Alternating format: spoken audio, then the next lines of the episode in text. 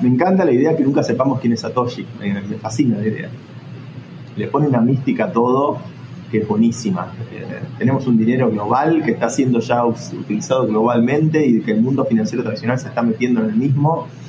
Algún día, con suerte, hasta los bancos centrales van a tener Bitcoin y nadie sabe quién lo inventó. Eso es, es muy loco.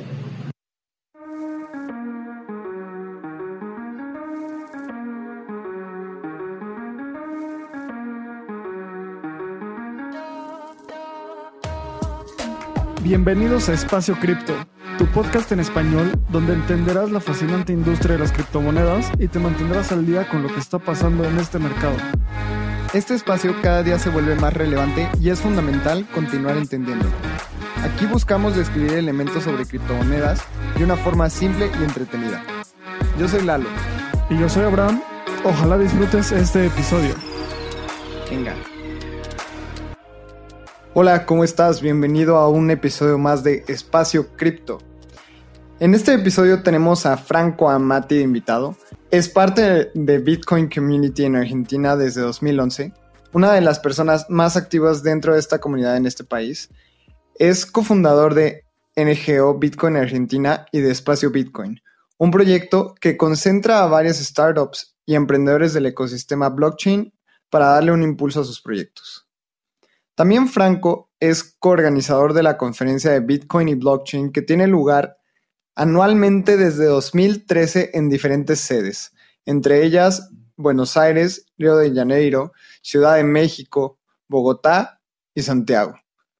Franco es parte del equipo de Signatura, la primera empresa de firmas electrónicas y certificadas basadas en blockchain. Espero que disfrutes este episodio tanto como nosotros y antes escuchemos el clip de nuestro patrocinador oficial Bitso. Si no estás registrado en Bitso, lo puedes hacer en bitso.espaciocrypto.io y nos ayudaría muchísimo que lo hicieras. Usar, comprar y vender Bitcoin y otras criptomonedas es más fácil de lo que te imaginas.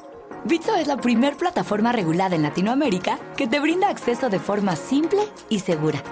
Puedes comprar criptomonedas desde tu celular profundizar tu trading con herramientas especializadas o potenciar tu negocio con los beneficios de esta tecnología. Únete a Bitso y libera tu dinero. Franco, muchísimas gracias por estar con nosotros. ¿Cómo estás? ¿Qué te cuenta todo este ecosistema cripto? ¿Cómo te has sentido en tus ya 11, 10 años en el espacio cripto? ¿Cómo estás, Eduardo? ¿Cómo estás, Abraham? Eh, gracias a ustedes por la invitación. Y sí, justo el otro día lo puse en el calendario. Se van a cumplir 10 años que estoy un poco relacionado a, todo esto, que bueno, su, inicio fue simplemente Bitcoin. Pero me lo anoté en el, Google Calendar el otro día como para que no se me pase la fecha. Eh, miré una vieja wallet de cuándo fue la primera transacción y me lo agendé. Y falta un poquito, falta cosa, creo que un mes más o menos falta y van a ser 10 años. Franco, muchas gracias por estar aquí. Me encanta esa esa historia de que tengas en tu calendario cuando entraste a cripto. Yo, por nerd, tengo en mi calendario la fecha en la que se le eh, se mandó el Voyager al espacio porque me encanta esa historia y pensar que algún día podemos, eh, un alien o alguien puede encontrar el disco de oro y comunicarse con nosotros. Así que muchas gracias por estar aquí. Oye, y cuéntanos, lo primero que quiero entender, 10 años en cripto, o sea, eso es, entendiste de cripto muy temprano en el tiempo. ¿Cómo empezaste? ¿Cómo empezaste? ¿Cómo nació todo tu trabajo? ¿Cómo te enteraste de Bitcoin? ¿Cómo fue todo este proceso?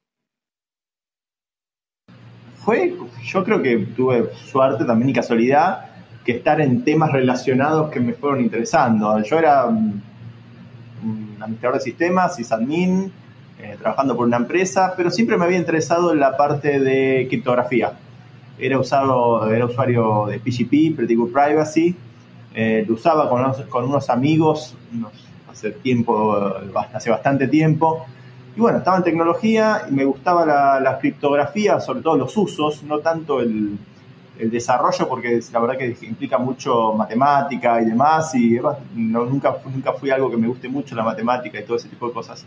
Pero, pero bueno, los usos de la criptografía sí. Leía libros como de Bruce Schneider, la criptografía aplicada, de Codebook, de Simon Singh, libros de historia y mezclada con criptografía.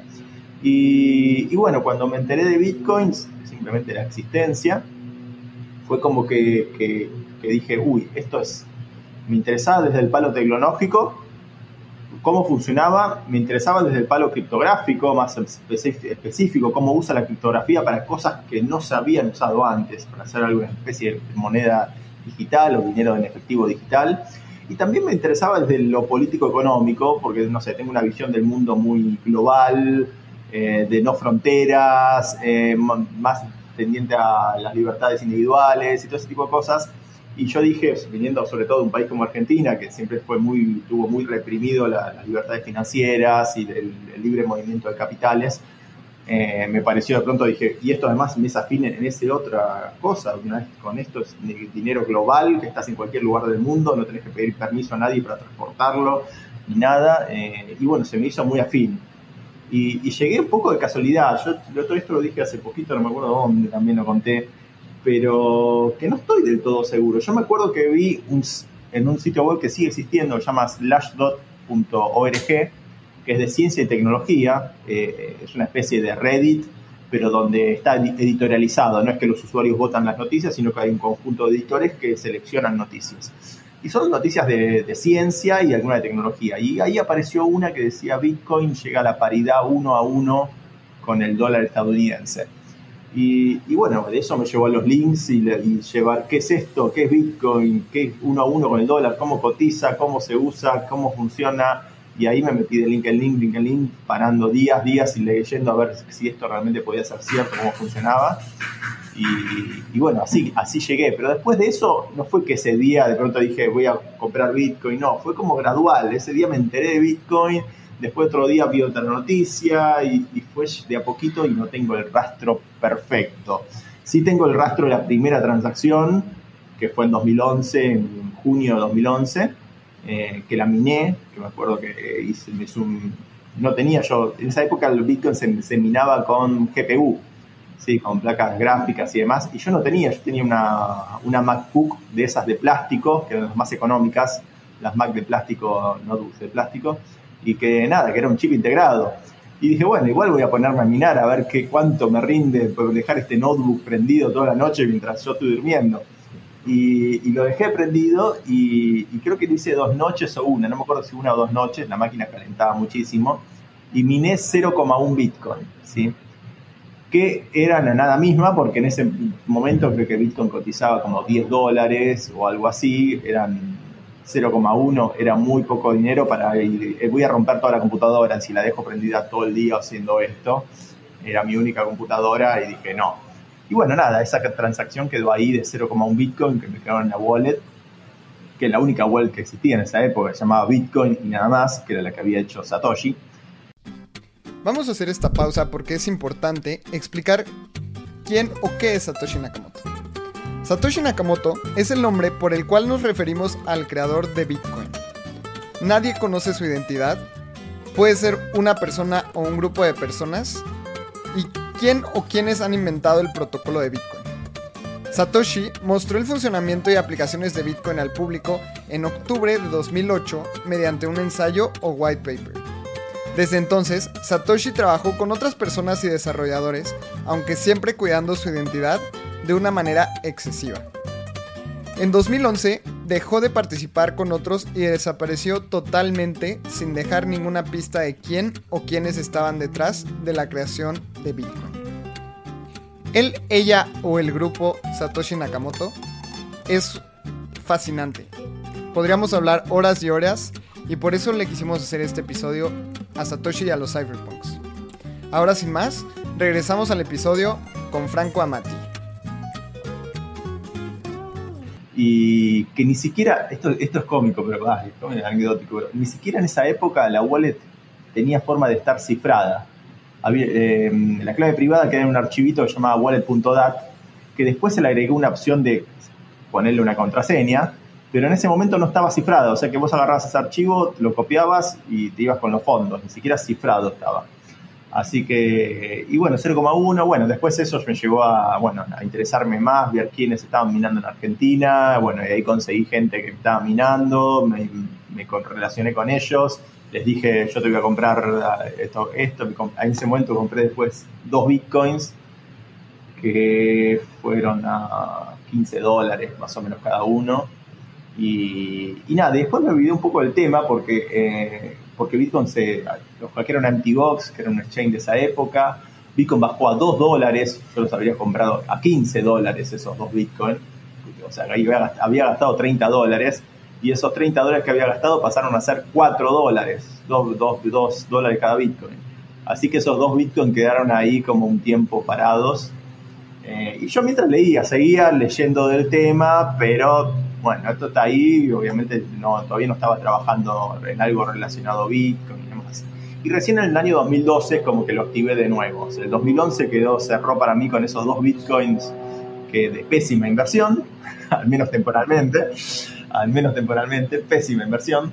Y, 2012, bueno, cuando ahí se empezó a recuperar Bitcoin, eh, bueno, ahí me, puse, traté de estar más en tema. Después en 2013 empecé a trabajar de broker, que era básicamente una casa de cambio informal, porque no había casas de cambio, ¿no? Era que, como hoy en día tenés montones de empresas que, vos les envías pesos y te dan Bitcoin, le das Bitcoin, te dan pesos. En esa época no existía nada de eso, y menos en Argentina y bueno, y había algunos en la comunidad que empezamos a trabajar de, cambistas, en la informalidad total, no le hacíamos mayor customer a la gente, nada, nos juntábamos en un Starbucks y decir, a ver, yo te compro esto, vos dame esto, y yo eso después se lo vendía a, otro, a otra persona que estaba buscando la operación contraria.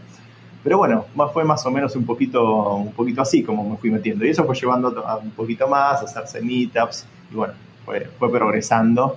Y después dejé de trabajar de eso, eso fue simplemente un año pero después todo se profesionalizó mucho más, ¿no?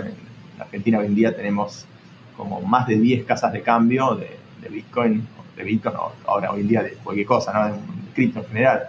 Pero bueno, en esa época era, Bitcoin. Me encanta esta historia, Franco, porque ¿cómo, cómo relacionamos como 30 dólares hicieron 4 y te has de haber panicado y dicho, ¿qué está pasando con mi dinero? Y ahorita lo vemos en retrospectiva y hace 10 años lo que era. Y como nos contabas de, bueno, yo era una casa de cambio informal.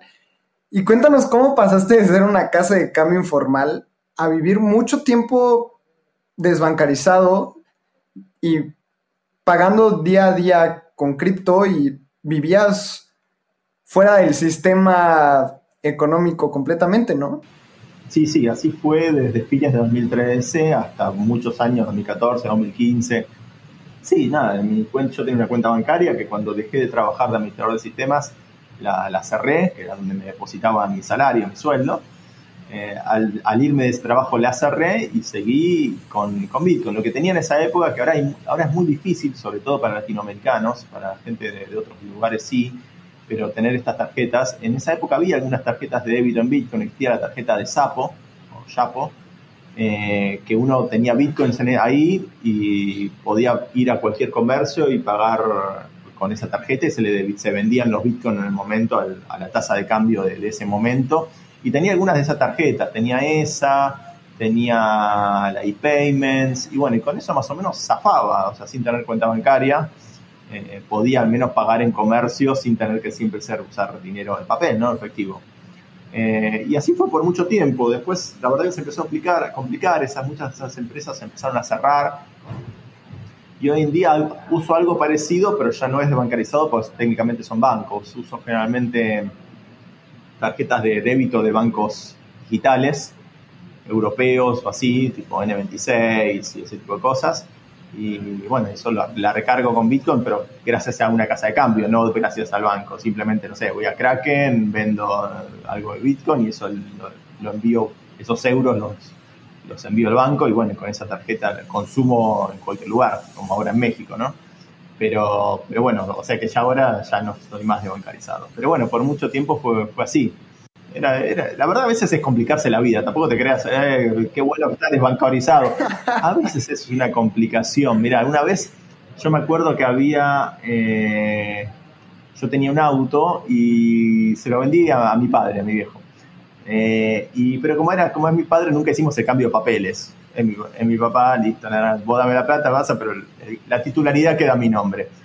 Mi viejo, por suerte, tuvo un accidente, pero por suerte no pasó nada, nada grave. Y, nada, y el seguro nos tenía que pagar dinero. Y el seguro no me decía, no, esto tiene que ir al titular del auto, que era yo, pese a que ya lo había vendido, y tenemos que pagar con un cheque. y era una complicación, así que me terminé haciendo, me acuerdo, una cuenta bancaria por una semana para cobrar el seguro, retirar el efectivo y después volví al banco y dije, bueno, esa cuenta bancaria ciérrenmela, no quiero ser cliente de ningún banco. Pero me obligaron a crear una cuenta bancaria por una semana. Pero bueno, es un poco complicarse a veces. Pero bueno, la verdad también me divertía.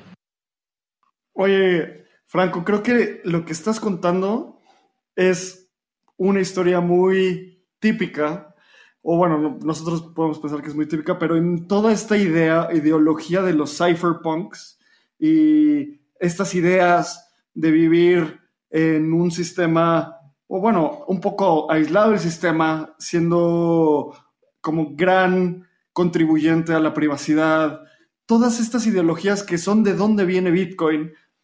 Cuéntanos un poco sobre qué son los cypherpunks y cuándo empezaron, que son una de las corrientes filosóficas más apasionantes que yo he leído, honestamente.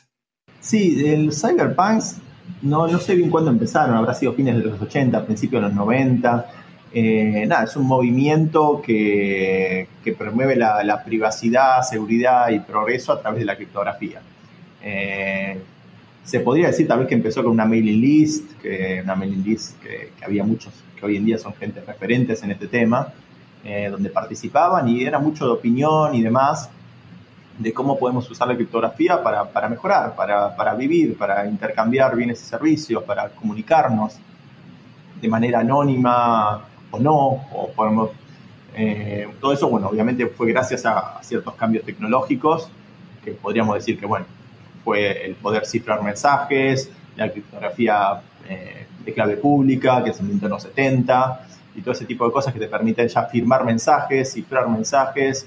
Y bueno, era una idea de cómo usar, usar todo eso para el progreso, para la privacidad y seguridad hacían cosas como, no sé, Anonymous Remailer, cómo, cómo enviar emails anónimos, eh, utilizaban herramientas como Pretty Good Privacy para que la había nombrado justo hace un, hace un rato para contar algunas cosas de cómo me metí en Bitcoin, que era para cifrar mensajes. Y, bueno, era eso, no hay que confundirlo un poco con Cyberpunk, la que se escribe con sin H intermedia, que es más un género de, de ciencia ficción, de, no sé, estilo películas tipo Blade Runner, no es eso, pero son dos mundos que un poco se relacionan, el, cyberpunk del género literario, digamos, con el cypherpunk de, descifrado, que del movimiento cyber, cyberpunk.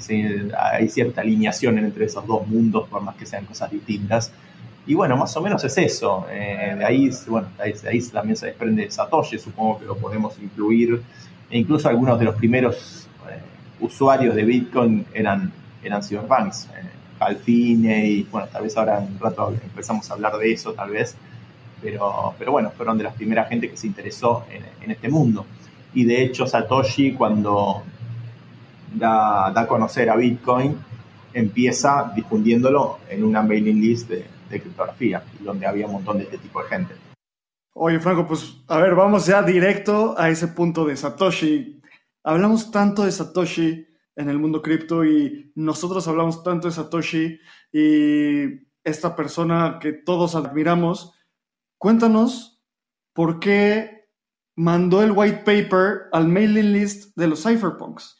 Teniendo tantas corrientes, tanta información, un mundo de internet, ¿qué fue eso que hizo que Satoshi se fijara en los cypherpunks y que mismo los cypherpunks fueran los abuelos de Bitcoin. Sí, creo que sería, por un lado, porque él era un cyberpunk, pero por otro, por practicidad, porque creo que no hubiese tenido ningún otro lugar donde poder difundir eso. O sea, no es que eh, The Economist o cualquier revista financiera le iba, él iba a mandar eso y alguien le iba a prestar atención, iba a ser ignorado. La, única chance que tenía que alguien al menos lo lea, creo que era mandarlo a ese tipo de público. Y de hecho, aún así, si vos te fijás el, mail de Satoshi y las respuestas que tuvieron a ese mail inicial del paper, pese a que era ese público, muchas de las respuestas fueron bastante negativas, como que eso no iba a ser posible por tal tema y demás. O sea que ni siquiera los cypherpunks confiaron mucho en esa idea de ese paper de nueve carillas. Así que creo que fue porque no había otro lugar para hacerlo. A mí, a mí me encanta todo este tema de Satoshi. Como decías, tal vez no había otra alternativa pero me gustaría saber, Franco, para ti, ¿qué es Satoshi? Cuéntanos la historia de Satoshi, porque muchos tenemos muchas versiones, hay miles, pero cuéntanos, ¿qué es Satoshi para ti? ¿Y cuál es la historia? Sí, eh, ¿qué es Satoshi? No sé qué decir de qué es Satoshi. Satoshi o sea, últimamente en la comunidad muchos decimos todos somos Satoshi y ese tipo de frases, porque bueno, porque Satoshi es verdad que no sabemos quién es o quiénes fueron y, hay gente que se está tratando de adueñar del nombre de Satoshi y, para la gente que está en el tema sabemos que hay estafadores y, y, es fácil descubrirlos, pero para la gente que no está en tema, eh, de pronto se piensa que un tipo que aparece en Australia diciendo que Satoshi es realmente Satoshi. Hay un montón de cosas, de pruebas técnicas que lo niegan, pero bueno, eh, es el tema de cómo no está el, verdadero Satoshi, cualquiera puede decir que lo es. Pero, pero bueno, yo creo que era... Ah, yo tengo una... Hay muchas teorías de quién es Satoshi y demás, hay un montón de, cosas de eso. Eh, yo tengo también mi, mi postura o mi visión de quién puede llegar a ser eh, que es una de las más populares, igual no es que soy, estoy siendo muy especial.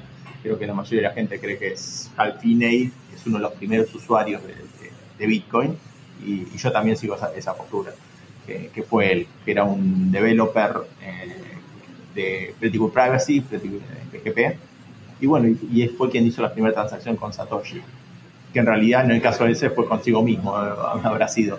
Pero bueno, creo que pudo haber sido, sido él, que bueno, ya está, está fallecido ya, ¿no?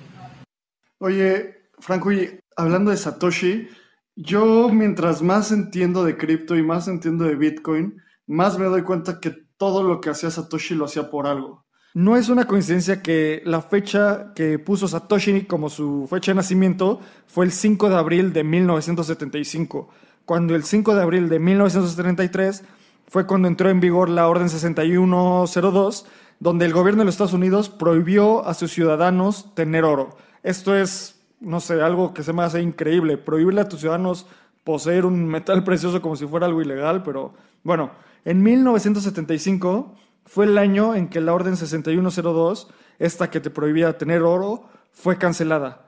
Y la fecha de nacimiento de Satoshi coincide con esas dos fechas, ¿sabes? O sea, para mí se me hace que todo lo que hace Satoshi lo hacía por algo. Sí, yo yo no estoy seguro también, vos estás más seguro que yo en esto. Yo no estoy seguro que sea casualidad o no. Tal vez fue casualidad y nosotros tratamos de encontrar la historia y fijamos qué pasó en esa fecha y hay un montón de cosas históricas y encontramos una que fue afín. Eh, no sé, habría que calcular estadísticamente cuántas fechas pueden tener algo que ver y, qué probabilidades hay. Pero no sé, no sé si, están así. Puede ser, eh, la verdad que puede ser. Satoshi igual siempre se mostró bastante apolítico eh, en, sus mensajes y en los foros, fue como bastante neutral, no fue de, decir esto es para tal ideología política, lo, único, lo máximo que dijo es eh, esto puede ser interesante, no me acuerdo las frases, cómo había sido, para los libertarios o algo así, como que podía llegar a ser afín, pero no, pero muy así de de segunda mano lo dijo, o sea que nunca se jugó por nada ese tema. Em, así que tampoco sabemos mucho de cómo pensaba Satoshi en ese, en ese sentido. No, la verdad que no sé, si, si, obviamente si las fechas esas son por ese tipo de cosas, como lo de la confiscación del oro a los individuos en Estados Unidos y demás, eh, obviamente podemos decir que sí. Bueno, y el Genesis Blog también tiene una frase de un periódico inglés, con una frase que es política económica, ¿no? El bailout a, los bancos. ¿Fue casualidad? No, es difícil. Eh, yo creo que no. Eh, pero bueno, habría que ver los, los periódicos de esas fechas que otros titulares había. Había otros titulares el ese, bueno, era uno que era más sentido elegir un titular económico, obviamente, que otro de otra cosa. Pero eso significa que, que Satoshi estaba en contra de los bailouts. Creo que sí, pero tampoco lo puedo firmar, ¿viste? No sé, no, es muy difícil afirmar algo sobre una persona que no está y nunca lo dijo él y decir, él pensaría tal cosa, ¿viste? No, no, no me gusta como agarrar y decir, Satoshi hubiese dicho tal cosa, Satoshi decía esto. De hecho, tampoco soy de la gente que sigue que Satoshi tenía razón en todo. Eh, no, porque Satoshi tal vez dijo en, en tal año, en tal foro, dijo tal cosa, eso significa que hoy en día Bitcoin tiene que hacer esto. Eh, Satoshi ya no está, hay una comunidad, hay usuarios que usamos la tecnología y no porque haya Satoshi alguna vez haya dicho eso, tenemos que respetar eso también, ¿no? Eh, pero bueno, es difícil, eh, porque bueno, le tenemos respeto obviamente, y además le tenemos respeto además por cómo hizo las cosas, el hecho de que no le interesara ni la fama, ni, ni y, que, y, que, y cómo se cuidó, pues se cuidó desde el vamos, eh, registrar el dominio de manera anónima, o sea, primero que se cuidó de su privacidad al extremo desde el principio. Y segundo que nunca quiso aprovechar eso. Bueno, de hecho tenemos las monedas estas que están ahí sin moverse, son millones y millones de dólares hoy. A mí me encanta este tema, Franco, de cómo es posible que una persona o lo que sea que sea Satoshi, para mí es un grupo de personas, pero un millón de bitcoins que equivalen a 30 billones de dólares y nunca se movió ni una de su wallet. Además, Satoshi desapareció en 2011. ¿Por qué crees que se haya ido? Porque si era Halfini, Halfini murió en 2014, entonces todavía había un periodo ahí en el que él estaba vivo y Satoshi desapareció. Entonces, ¿tú por qué crees que haya desaparecido? Satoshi empezó a desaparecer cuando el gobierno de Estados Unidos empezó a, investigar sobre qué era Bitcoin y demás. De hecho, el FBI los había contactado a uno de los developers, que era Gavin, que era un developer de, de Bitcoin, de los más activos, más allá de Satoshi mismo, ¿no? Y, ahí desapareció Satoshi. Eh, si fue por eso, y yo creo que puede estar relacionado, cuando vio que ya esto podría dar investigaciones y demás, es como... Y también cuando vio que realmente había una comunidad que lo superaba a él, ¿sí? porque ya Bitcoin ya tenía vida propia más allá de él, él podía desaparecer y Bitcoin iba a seguir existiendo. Si Satoshi desaparecía a los primeros seis meses de Bitcoin, Bitcoin hubiese sobrevivido, o sea, hubiese muerto y no hubiese existido más.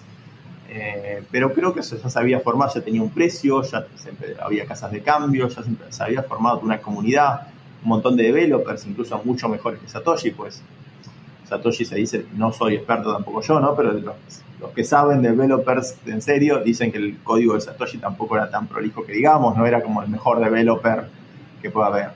Eh, allá había una comunidad que, bueno, que lo superó a él, digamos. Y, tal vez eso está bueno. Eh, obviamente está bueno si fue elección de él, no, está bueno si, si fue que falleció y por eso no lo tenemos más, ¿no? Obviamente que no estoy queriendo decir eso. Pero también está bueno, por un lado, por la mística que genera, que claro. no sabemos quién es, no está. Pero por otro lado, la sensación de que Bitcoin no tiene dueños ni nada siempre se trató que Bitcoin sea así, que no haya ni una empresa detrás, ni una fundación, ni un preminado, ni, nada. Lo cual complica un montón las cosas, porque en Bitcoin todo es complicado, porque como no tenés a Mr. Bitcoin, no tenés al dueño ahí que dice las cosas son así, se hacen así, porque lo digo yo, tenés debates y demás. Por suerte, medianamente se logró encauzar después de ese tipo de cosas, pero después de una crisis monstruosa, como fue la crisis de Bitcoin de 2017, donde básicamente la comunidad se dividió en dos y, bueno, quedó de un lado para otro y de ahí surgió el Bitcoin Cash. Pero, pero bueno, eh, ahora creo que estamos todos un poquito más alineados. Ya se sabe que Bitcoin es para Digital Gold y si se quiere usar para otras cosas se va con segundas capas, porque si no nos cala. Bueno, eh, la visión está más o menos ya definida. No, no veo mucho conflicto. Pero bueno, eso, todo eso gracias a que Satoshi está. Oye, Franco, y Justo se me hace súper interesante el cómo hablas de Satoshi porque muchas veces idealizamos mucho a esta figura, idealizamos mucho a esta persona o grupo de personas que llegaron y dieron Bitcoin y luego se fueron y muchas veces, como dices, intentamos explicar como tal vez algo que es por casualidad, que en realidad ha sido como una causa. Entonces, tú que llevas tantos años en cripto, en Bitcoin, ¿qué tendencias o qué, cómo has visto que ha cambiado la figura de Satoshi desde el inicio hasta hoy? Hoy, hoy está en un nivel ya casi místico, ¿sabes? De trascendencia. En un inicio, ¿cómo fue esa evolución? ¿Y cómo eran las noticias en 2014, cuando fue la última comunicación de Satoshi diciendo yo no soy Dorian Nakamoto? ¿Qué se, ¿Qué se veía? Cuando veías eso decías, wow, ¿regresó Satoshi o qué era? ¿Qué pensabas? Y no sabemos qué pasó con esa. ¿no? Yo no estoy muy seguro que la de 2014 sea realmente Satoshi y no alguien que hackeó la cuenta, lo hizo Blue Force a la cuenta, en los servidores de, ese foro. No, la verdad que no sé. eh, si realmente fue Satoshi. Eh, ahora que me decís, habría que pensar, no, pero ahí en esa época Finney ya estaba muy mal, estaba a punto de fallecer. Eh, no sé, difícil todo, difícil, me pongo a hacer cuentas y me perdí un poquito. ¿Cuál era la pregunta? Se me fue, perdón. ¿Cómo ha evolucionado esta figura de Satoshi a lo largo del tiempo? En un inicio fue esta persona que dio y ahora es casi un semidios en cripto, muy místico. ¿Cómo, ¿Cómo ha sido esta evolución a lo largo del tiempo? Sí, perdón. Eh, sí, al principio simplemente era un japonés que estaba haciendo esto. Todos pensaban, asumían eso. Eh, después, a medida que pasó el tiempo, bueno, se empezó a hablar de, bueno, que esto pasó a ser un grupo de personas, porque hay muchas ramas distintas y tenía de conocimientos de demasiadas ramas distintas. Puede ser, yo no creo que, sea así. Y bueno, sí, fue cambiando al nivel que esté hoy, que bueno, es algo que, ya es histórico, creo yo. Espero que algún día le den el, Nobel de Economía o algo. Eh, difícil, pero bueno, espero que pase. Y sí, no sé hoy en día qué es Satoshi. Me es difícil contestar algo concreto y decirte Satoshi es esto. Eh, no sé. Oye, Franco, y justo también a mí me encanta cómo estás hablando como de Bitcoin y dijiste justamente que Bitcoin es como un digital gold. Para ti, ¿qué es más importante? ¿Bitcoin o blockchain en general? Porque tenemos las altcoins que también están resolviendo otros casos de uso muy, muy interesantes, stablecoins, y tal vez cuando tú empezaste 2011 era Bitcoin y ya, y ahorita ves blockchain. Entonces, ¿para ti qué es más importante? Sí, entre vos decís Bitcoin y blockchain, obviamente Bitcoin me parece algo mucho más revolucionario. sin embargo, también creo que muchas altcoins son muy revolucionarias en lo suyo y tienen nichos de uso muy distintos y son completamente válidas. Eh, o sea que creo, lo que sí, lo que soy muy de, no me gusta el tema de, decir blockchain como solución para cambiar el mundo, todo eso generalmente genera un humo y una falsedad. Eh, no, a mí decime concreto, blockchain es esto, ok, sí, pero ¿en qué lo usás? ¿Para qué? Y puede ser que sea válido, ¿no? Es, puede ser para mí, yo puede ser algo que no sea Bitcoin y estás usando tecnología blockchain para algo y, y es concreto, sirve, ok, listo, perfecto, está buenísimo pero no, pero generalmente cuando se usa blockchain como marketing suele haber mucho humo y, un discurso muy vendedor que, no, no, soy afín. Pero no soy una persona que dice solo Bitcoin y demás. Obviamente creo que Bitcoin lo más revolucionario, a mí me interesa mucho el tema de resistencia a censura, o sea que las transacciones no pueden ser bloqueadas y, ni, impedidas. Eso en Bitcoin es la más fuerte que puede haber en eso. Eh, que sea inconfiscable que no pueda haber un rollback, como bueno, algunas veces han hecho otros, otros blockchains. Ese tipo de cosas para mí son vitales, eh, que existan, que exista algo. Y ojo, algo que a veces que no pase, pero puede pasar.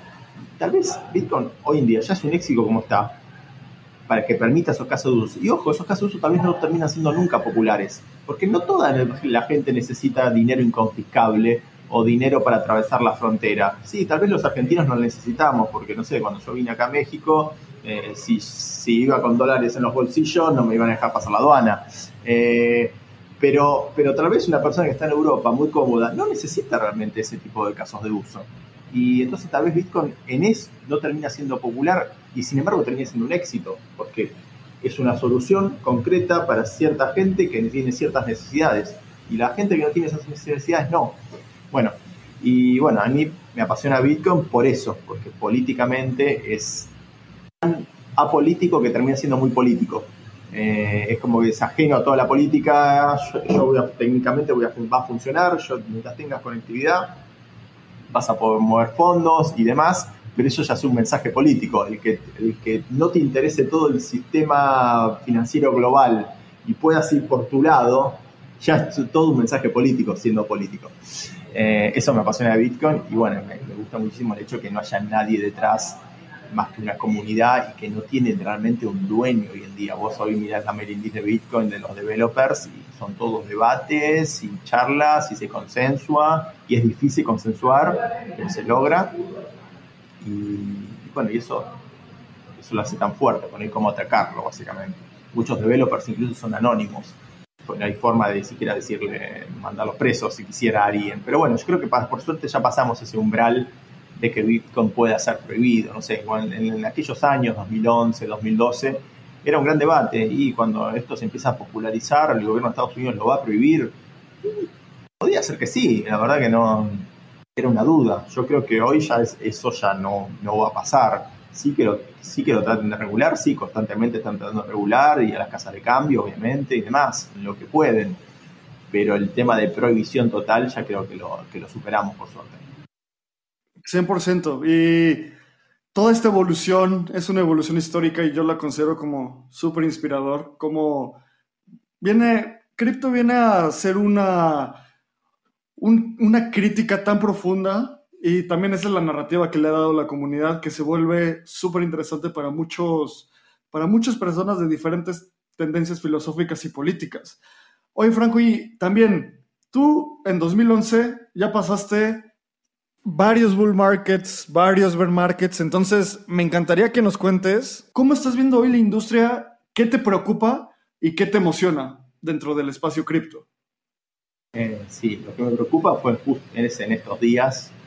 Eh, nada, veo una locura de gente contactándome y a todos los que estamos en tema que nos contactan y con las preguntas más inusuales que, que digo, no, no quiero ni que me pregunten estas cosas, no sé, ah, sale un token de Shiba Token y la gente preguntando, ¿qué es eso? No, es un token de Ethereum.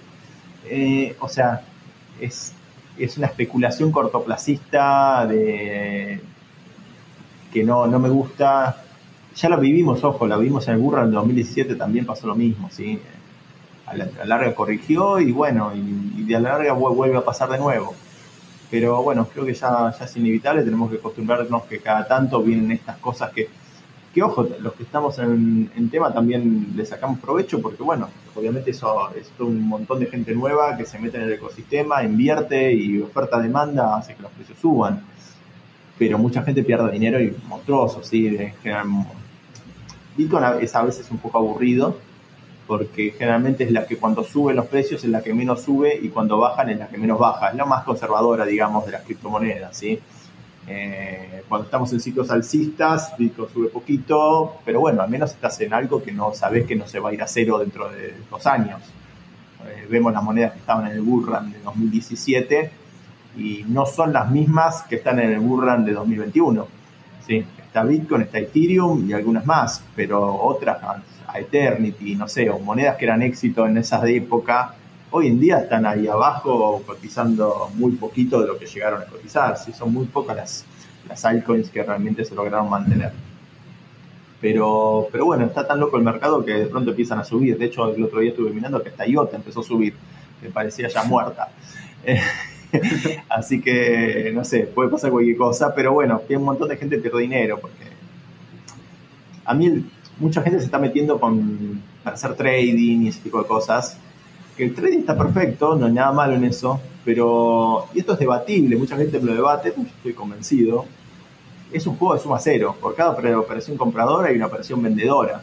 Si lo miramos en un margen de tiempo, no sé, empezamos el lunes y terminamos el viernes y, vemos las operaciones, hay alguien que ganó y hay alguien que perdió. El mismo medido, una misma unidad de cuenta, o sea, midámoslo en dólares, ok, mismo con Bitcoin, midámoslo en eso porque no me puedes decir, no, gané en dólares, no, gané en Bitcoin. No, no. Definamos eh, las dos partes. Definamos en qué. Y hay uno que ganó y otro que perdió. O el que compró o el que vendió. Pero alguien ganó y alguien perdió. O sea que. Y, las principiantes se meten en eso. Y lo más probable es que pierda dinero, porque justamente son principiantes.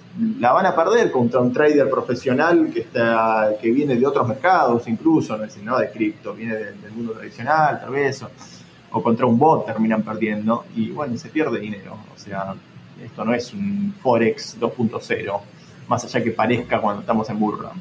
Eh, es otra cosa. Tienen, las criptomonedas tienen un uso, tienen una necesidad y si no la tienen se van a ir a cero a la larga, ¿sí? a que no sirva para nada. Estamos creando esto, pues son proyectos. Y esto viene también al tema de por qué me interesa Bitcoin de nuevo mucho más. Porque no es un proyecto de una startup, ¿sí? Las startups existen, está perfecto que existan, yo soy parte, fui parte de startups, he invertido en startups, pero la mayoría de startups fracasan, ¿sí? y es normal, es parte del capitalismo, de la economía, se hacen proyectos, tenés inversores y algunas florecen y, dan ganancias y otras terminan muriendo. Y es normal que eso pase. Pero también estamos viendo en el mundo cripto que muchos tokens en realidad no son otra cosa que startups. ¿sí? Es un software, una idea con un token que después sí tiene progreso, pero la mayoría no. Bitcoin en cambio es un protocolo, es un protocolo que no tiene dueños, no hay ganancia o pérdida eh, y va a seguir funcionando. Eh, eso también es otra cosa que, me apasiona mucho de Bitcoin. ¿no? es un, token como BAT de Brave, que todo bien con Brave, es un muy, muy buen fork de Chrome, pero el Chrome de dónde venía, era WebKit, Chrome ya me perdí. Sí, Chrome de dónde, Chrome de dónde venía antes. Chrome fue un fork de, era del Conqueror, era WebKit, bueno, ya no me acuerdo, ya me estoy mezclando, no es el Safari. Bueno, ya, ya me empecé a mezclar los, los engines de, de browser. Bueno, pero a lo que voy es, no es una startup, ¿sí? es muy distinto a eso, es un protocolo. Buenísimo. Oye, Franco, y, para cerrar, me encantaría saber, y es una pregunta que le hacemos a todos nuestros invitados, si pudieras decirle algo a Satoshi, ¿qué le dirías? No reaparezca, no sé. Eh, no, es que sí, me encanta la idea que nunca sepamos quién es Satoshi, me, me fascina la idea. Le pone una mística a todo que es buenísima. Eh, tenemos un dinero global que está siendo ya utilizado globalmente y que el mundo financiero tradicional se está metiendo en el mismo. Algún día, con suerte, hasta los bancos centrales van a tener Bitcoin y nadie sabe quién lo inventó. Eso es, es muy loco. Eh, al principio te lo hace pensar como, como dinero poco realista, el hecho de que ni siquiera sabes quién lo hizo. Y bueno, de hecho, por eso me gusta también tanto el meme de, de Magic Internet Money, ¿viste? el mago el dinero, parece que somos un dinero de juguete, pero con este dinero de juguete te vamos a cambiar el mundo. Eh, es como un poquito de eso y ese mensaje me encanta. Que, que si reapareciera Satoshi, eh, ningún ser humano es perfecto. Todos tenemos nuestras imperfecciones y demás. Seguramente va a haber cosas de Satoshi cuando sepamos quién es. Hay algunas cosas que no nos van a gustar. No sé, no, no referentes a Bitcoin, sino a su personalidad o que o que, no sé, cosas de su vida, o no sé, su vida en pareja, y tal vez era un mal padre, un mal esposo, no sé, ni idea, andás a ver.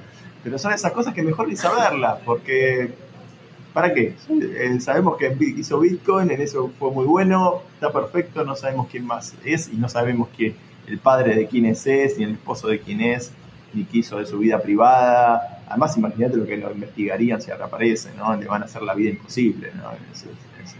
como, de hecho, se la hicieron a Dorian Nakamoto, que no tenía nada que ver, le cayeron con no sé cuántos periodistas en la puerta de la casa. Imagínate si, si fuese el Satoshi real, que van a hacer una investigación de todo y toda la gente que no conoció.